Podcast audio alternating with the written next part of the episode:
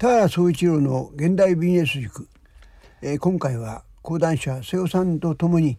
にせんじゅうろくねんは一体どんな年になるのか考えていきたいと思います。田原さん、よろしくお願いします。はい、よろしくお願いします。今年はこれだいいっかいの放送ということでですね、はい、まあ、あのいちがつなんですけども、えー、もう今年に入ってからすごいいろんな事件が相次いでます。まずまあ海外ではですね、インドネシアのテロがあって、うん、えー、そしてまあサウジアラビアとイランの断交があり、えー、そしてまあドイツで移民の暴動がですね、北朝鮮のあそう北朝鮮の核もありました。はいはい、もうなんかこう一つ取ってみても今年の重大ニュースに入ってもおかしくないような事件が次々あって、こんな年があっただろうかという感じなんですが、その中で今年どういう年になるのかというのを改めて田原さんにお伺いしたいと思います。はい、よろしくお願いします。で、あのまず一つやっぱり大きな日本の中ではですね、イベントとしては、えー、夏に参議院選挙、はい、えー、これが予定されてます。うん、で、えー、と今、まあ、ダブル戦になるんじゃないかっていうような話も出てますけども、うん、えー、田原さんはどういうふうに見てますか？僕はね、ダブル戦になる可能性が強いと思うんです。なりますか？はい、というのはね、うん、まあ、今年のしちがつにこの参議院選挙がある、はい、これはありますね。はい、えー、で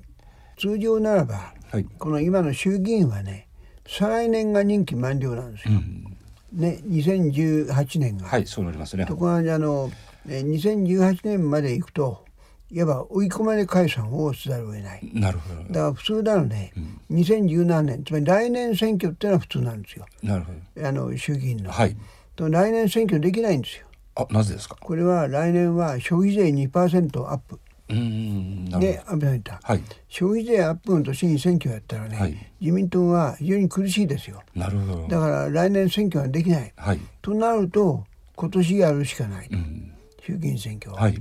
で今年にかいやるならじゃあいっかいダブル選挙にしようかと、はい、で、えー、自民党がダブル選挙に、えー、従っているのは、今まで実は自民党はにかいダブル選挙をやって、うん、にかいとも大勝してるんですね。はい、ダブル選挙ではにどとも大勝したという実績があるんで、だからダブル選挙をしたい。で、まあ、あのなぜダブル選挙をしたいかといえば、うん、やっぱり安倍さんは具体的に衆議院はすでにね、はい、えー、公明党と両方でさんぶんのにを取ってるんですが、うん、参議院が取れてない。だ、 あのだから参議院のさんぶんのにを取る。さんぶんのにを取って憲法改正をやりたいと思いますか？えー、さんぶんのにを取れば国民投票をやって、はい、で憲法改正ができる。うん、やっぱり安倍さんとしては憲法改正をしたい。なるほど。これは安倍内閣で憲法改正をしたいというのは、えー、安倍さんの念願でしょうね。はい、うん、そうすると今度の選挙の争点は、はい、憲法改正というのが大きなテーマになる。なると思います。なるほど。で、えー、ただ問題は、はい、憲法改正っていうのはね、はい、何をどう変えるのかと、うんうん、ここがはっきりしてない。はい、で国民の少なからぬ国民は憲法改正に反対だから、うん、実は自民党は自民党ができた年せんきゅうひゃくごじゅうごねん、この年の自民党の一番の目標は憲法改正だった。はい、でそれから去年で自民党できてろくじゅうねんだけど、ろくじゅうねんかん憲法改正ができなかった、しなかった。うん、はい、なぜかと。憲法改正を言い出したら選挙に負けると思ってるんですよ。うん、でなんで国民が憲法改正嫌なのかというと、はい、憲法改正すれば戦前に戻るんじゃないかと、うん、体制が、はい、せっかく戦後ね、はい、この、うん、まあこれは実はここはまた問題だけども、はい、ジーエイチキュー が、えー、憲法を作ったと、はい、でこれを改正すればまた戦前の、うん、あの嫌な日本に戻るんじゃないかと。国民の多くはこう思って、だから憲法改正反対、はい、うん、だできなかった、はい、で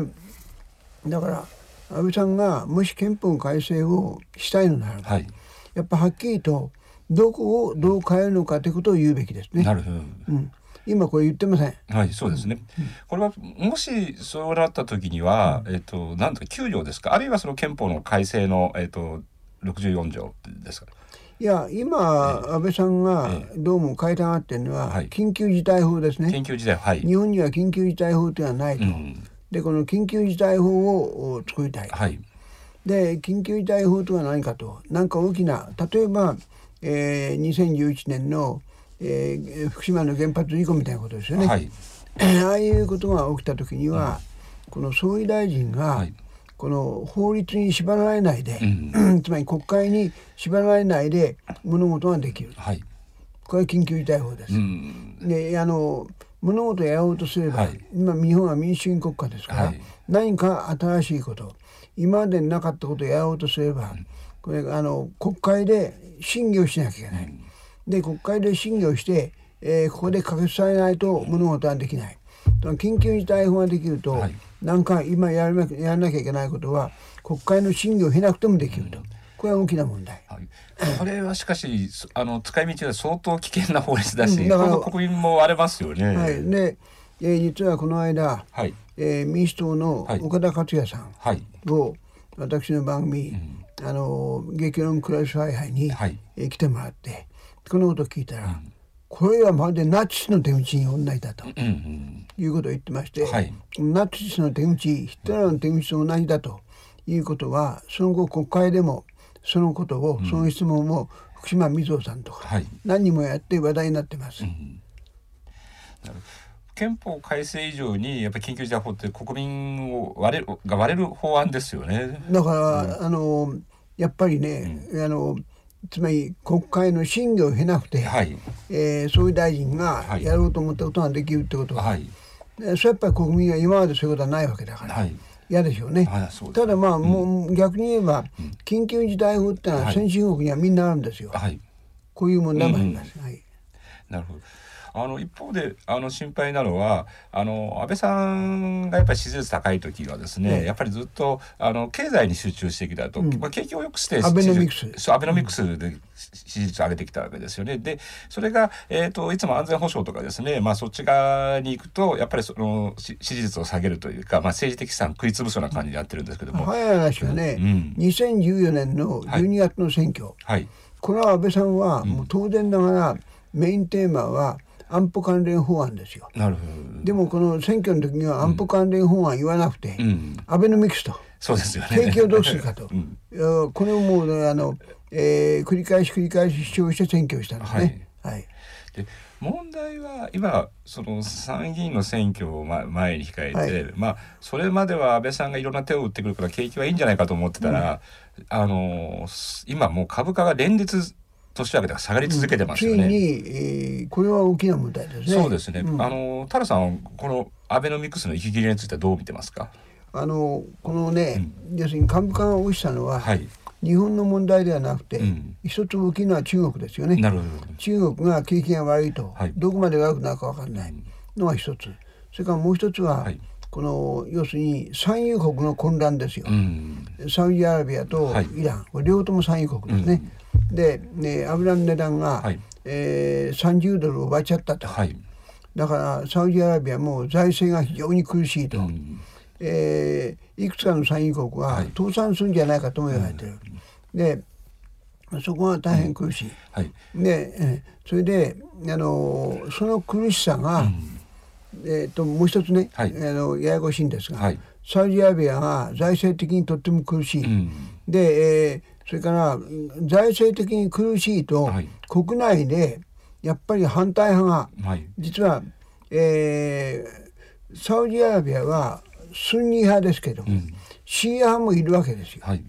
でシー派は、ね、あのサウジアラビアの中でやっぱり反乱を起こす可能性もある、うん、でそういうあの財政やピンチだからね、はい、で今まではサウジアラビアで何か起きそうになると、はい、全部アメリカがそれをね、うん、きちっと抑えてくれた、支えてきたわけですね。アメリカがバックボーンで、アメリカが全面的にサウジアラビアを支えてきた、はい、それはサウジアラビアに油があるからね、うん、でアメリカが世界一の油の消費国ですから、はい、サウジを大事にしてきた、うん、このことがアメリカでね、えー、油ガスが発見された、はい、これ大きいですね、うん、アメリカからすると、うん、もうサウジアラビア中東の石油が必要なくなってきたってことですね。だからシェールガス、シェールガ、はい、えー、オイルが発見されて、もう去年から輸出に転じてるんですよね、アメリカは石油をね、うんうん、それでだからアメリカがサウジに非常に冷たくなったんです、うんうん、でサウジが怒ってるのは、うん、アメリカがサウジに冷たくなっただけじゃなくて、サウジの大敵である、うん、イランとアメリカが核の問題で、はい、どうやら仲良くなりそうです。これは許せないということなんでしょうね、はいはい、そういう意味でいうと今の日本の景気の問題というのは相当外的要因が多いんで、 そうです。そうすると中の政策だけじゃどうにもならないと、かなり厳しい状況が続くっていうことですね、うん、おそらくいちがつの末には日銀がバズーカのだいさんだん、なるほど、つまりおそらくね金融緩和やりますから、はい、これがね効かないんじゃないかということも言われてます。はい、あのバズーカっていうのは予想されないと打たれるからすごい威力があるんだけど、今回みたいに打つんじゃないかと思われると効果が薄いですよね。うん、ね、うん、そうすると相当危険な状態になりますよね。うん、だからこれでね、うんうん、今国民が、はい、えー、追いついてるのは、はい、なんたってこのアベノミクスが、ね、うん、えー、成功していると、はい、アベノミクスが成功と国民が思っているあの原因はみっつあります。はい、ひとつは失業率が低い、うん、さんパーセント 台、はい、でふたつめはあの求人の率がいちを超えていると、うん、はい、非常にだから失業率が低い、それともう一つは株価が高い。株価が高い、はい、その問題は有効求人倍率ね。そうですね。これがいちを超えて、はい、有効求人倍率がいちを超えてて、で株価が高い。で問題はその株価が底荒れしそうだと、うん、えー、いうことになってきたところですね。そうすると、うん、やっぱりアベノミクスはバブルじゃないかという声が出てくるでしょうね。うん、そうですよね。実はあの僕も取材すると去年はすごくベンチャーブームではすごく湧いてたんですけども、実は去年の夏ぐらいから少しずつ、うん、要するにどうもベンチャーに対する投資が減ってるんじゃないかと、うん、だからすごいその辺厳しいなという声がなんかベンチャー経営者の間から漏れてたんですよね。うん、だからちょっと風向きが変わってきてる感じがありますよね。うん、これはやっぱり、うん、ベンチャー自身が一種の過当競争ってこともあるでしょうね。うん、はいはい、うんうん、あ、そうですね。まあ乱立というか、ね、えー、いろいろなものが競争してますからね。えーえー、あのーえー、堀江さんと堀江門と藤田、はい、うん、はい、あ市が作ってるななごーごーなんていうかね、はいはい、えー、ライン に対抗して伸びていたんだけど、うん、はい、これがちょっと超えてきて変わってきたと、うんうん、あるいは岩瀬さんのやってるライフネットもちょっと変わってきたということがありますね。はいはい、うん、なるほど。あのその中で行われる参議院選挙ですね、はい、であの今年大きいのはあのじゅうはっさいへの引き下げということがありますが、これは、うん、で選挙は何か変わりますか？こうあのね、えー、その選挙の投票率で、はい、えー、見ますと、はい、だいたいね、えー、今投票率が低いんですが、はい、ごじゅっパーセント なんですけども、はい、それでもねごじゅう以上の投票率は高いんですよ。うん、で、ね、にじゅう、さんじゅうが低いんですよ。はい、ごじゅうすうパーセントだけど、はい、にじゅうだい、さんじゅうだいだとね、うん、さんじゅうすうパーセント、つまり若いのにいかないんですよ。そうしたら余計ということはじゅうはっさいになると下がるんじゃないかと、うん、さらにという意見と、はい、いやじゅうはっさいは今までなかったから、はい、珍しいと、はい、初めて、えー、投票権得たから、うん、えー、ここは上げるんじゃないかと、うん、このふたつ分かれてます。なるほど、うん、あのー、若い世代でいうと、まあ、日本は、えー、去年はですね安全か安全保障に関連してシーズなんか話題になりましたけど、はいはい、実はこの前の台湾の選挙でも、うん、実はこう若い世代がすごく動いて注目されましたよね。うんうん、だからやっぱりこのじゅうはっさいに引き下げたと同時に若い世代が動くかどうかっていうのがやっぱり大きいですよね。だからね、あのシーズの動きがね、うん、え特にリベラルの人たちがシールズにとっても期待している、はい、というのはあのろくじゅうねんだい、はい、ななじゅうねんの初めまでいわゆる全共闘運動があった。で、えー、とにかく全共闘デモが連日ありました。大きなデモがね、はい、ところがななじゅうねんだい中盤からこういうことは全くなくなった、はい、デモっていうのがね、うん、原発反対のデモぐらいしかない。そうですね、うん、でそれが今度シールズの、はいえー、問題で、はい、安保関連法案安全保障についてのデモが出てきた、はい、でリベラルはとっても期待していると、うん、でえー、これが一つの大きな流れなんじゃないかと、はい、ここは微妙ですね。えー、この間じゅうはちにちに、はいえー、デモが行われて、はい、あのせんにん規模のデモではあったんですね。うん、うん、あのせんにん規模、なるほど、はい、うん、でだけどせんにん規模のデモじゃ世の中は動かない。なるほど、やっぱりね万、それもにけたの万にならないと、大きなムーブメントにならないということですね。はいはい、あの田原さんはすごくこう若い世代とも付き合ってますけども、はい、そのあたりのこう政治意識みたいなのはどうご覧になってるんですか？その上の世代と比べて若い世代の政治意識というのは。やっぱりね、若い世代の、はい、特に僕はベンチャーをやってる、うん、はいはい、人たちと、はい、前に付き合いが多いんだけど、はい、こういうベンチャーをやってる人たちは、うん、どっちかというとリバタリアンなんですよ。あ、リバタリアン、つまり自由主義者というか市場主義者、国という国家というものをあんまり意識してないんですよ。なるほど、はい。つまりあの国家がいいとこ悪いじゃなくて、はい、国家の枠を超えて、うん、まああのとにかく、えー、自由にやろうということですね。ある程度大きくなったら、はいはい、今度はアジアへ行くと、うん、あるいはそうじゃなくてやっぱりシリコンバレーへ行こうと、はい、つまり国際社会でどう活躍するかということをベンチャービジネスの若い連中は考えて、うん、だからその、えー、まあ言ってみれば、はいえー安保関連法案がどうなるとかでそういうことにあんまり関心ないんですよ。なるほど、もう国にもう関心がなくなってるわけですよね、うん、要するに彼らにとってマーケットの一つとしか考えてないんですね、日本について。Third place、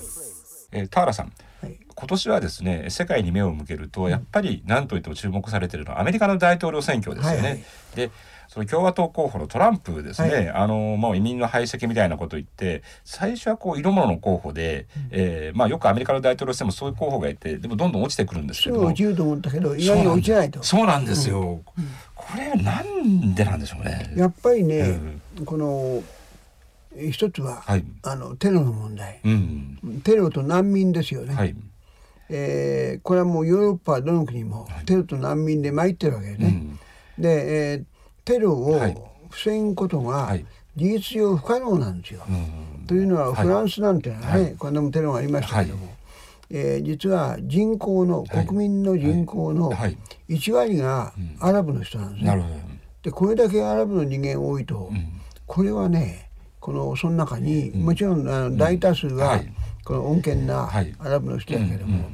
えー、このテロリストもね抽出ができなくなってる。そうなんですよね。今は昔のテロリストと違って海外から送り込まれてくるんじゃなくて、まあ、ホームタウンテロっていうあの住んでる人の中を、まあ、ある意味洗脳してえテロリストにまあ改造するということをやってるわけですよね、うん、あのカリフォルニアのテロもそうでしたね、はい、そうでしたね、うんうん、だからそうなると怖いと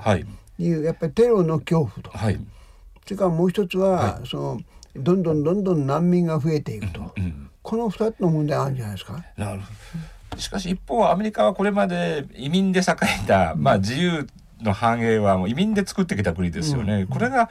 まあ、ある意味その移民をもうこう排斥取り締まるような国に変わっていくっていうのはすごい大きな価値観の転換ですよね。移民ね、うん、難民を、ね、反対ということを言うのは、はいうん、アメリカではタブーだったんですよ。そうですよね、うん、だってみんな移民なんだから、はいはいでうん、でそのタブーを本当は誰も言えなかった、うんはいそれをトランプが初めてタブーに言うんだわけですよ。ああ、そうですよね、うん、で実はアメリカの特に白人の中には、はい、そういう気持ちはあったんですよね、うん、なるほど、うん、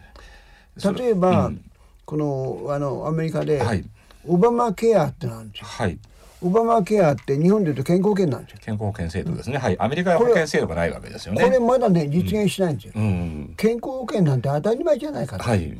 というのはだけど共和党は反対してるんですね、うんうんなんで俺たちの税金で、はいね、有色マイナー民族を救ってやんなきゃいけないんだから、うんはい、だから、えー、トランプを支持してるのは、うんはい、どっちかとね白人の低所得層ですよ、はい、なるほどね。つまりアメリカは、うんえー、この、えー、ウォールストリートの、うんえー、前にデモがありました、はい、大デモがね、はい、で、えー、いちパーセント の、はいえー、富豪が、はいきゅうじゅっパーセント 以上の財産を持っていると、うん、大問題ですね、はい、で、えー、この問題があって、はい、やっぱりアメリカは日本よりもね貧富の格差が激しい。そうですよね、非常に、うん、ある意味でもトランプはその象徴でもあるわけですよね。一番上位 いちパーセント のそうなんですよね。だけど、うん、そのトランプの言い方に、うんえー、実は賛成しているのは、はい、白人の低所得階層が賛成しているんです。なるほど、うんあのー、そ, そういう意味ではやっぱりトランプ支持者というのはこ れ, これまでついたオバマへの、まあ、不満とか不安というのがそっちに反映されていると考えですか。あの、ねまあ、なんでオバマが当選したかというのは、はい、これは大きいですね、はい、でつまりアメリカは戦後、はい、第二次大戦後、うん、ずっと世界の警察だったんですよ、はい、世界の警察の役割をやってきた、うん、その一つが朝鮮戦争であり、はい、でベトナム戦争であり、うんそして湾岸戦争であり、はい、アフガン戦争であり、はい、イラク戦争と、うん、全部世界の警察なんですね、うん、で湾岸戦争ってのは一番典型なんです、うん、このね、はい、今の若い人は、はい、湾岸戦争の意味がよく分かってない人がいる、うん、これはね戦後、はい、一番大事な戦争なんですよ、うん、どうして大事か分かりますか、はい、これは本当に大事な戦争、はい、つまり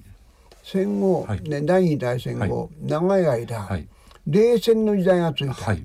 アメリカを中心にする西側と、はい、それからこのソ連を中心にする東側が激しい対立とした、はいね、本当ならば戦争ですが、はい、戦争にならなかったのは両方とも核兵器を持っているからですね。で、えー、激しいあの対立があった、はい、この冷戦の時代には国連で、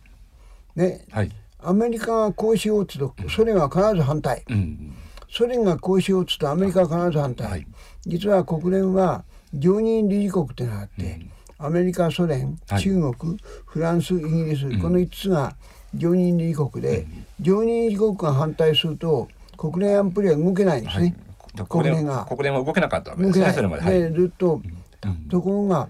湾岸戦争、はい、このイラクのフセインがクウェートに侵入したと、うん、このクウェートから、えー、フセインを追い出そうと、はい、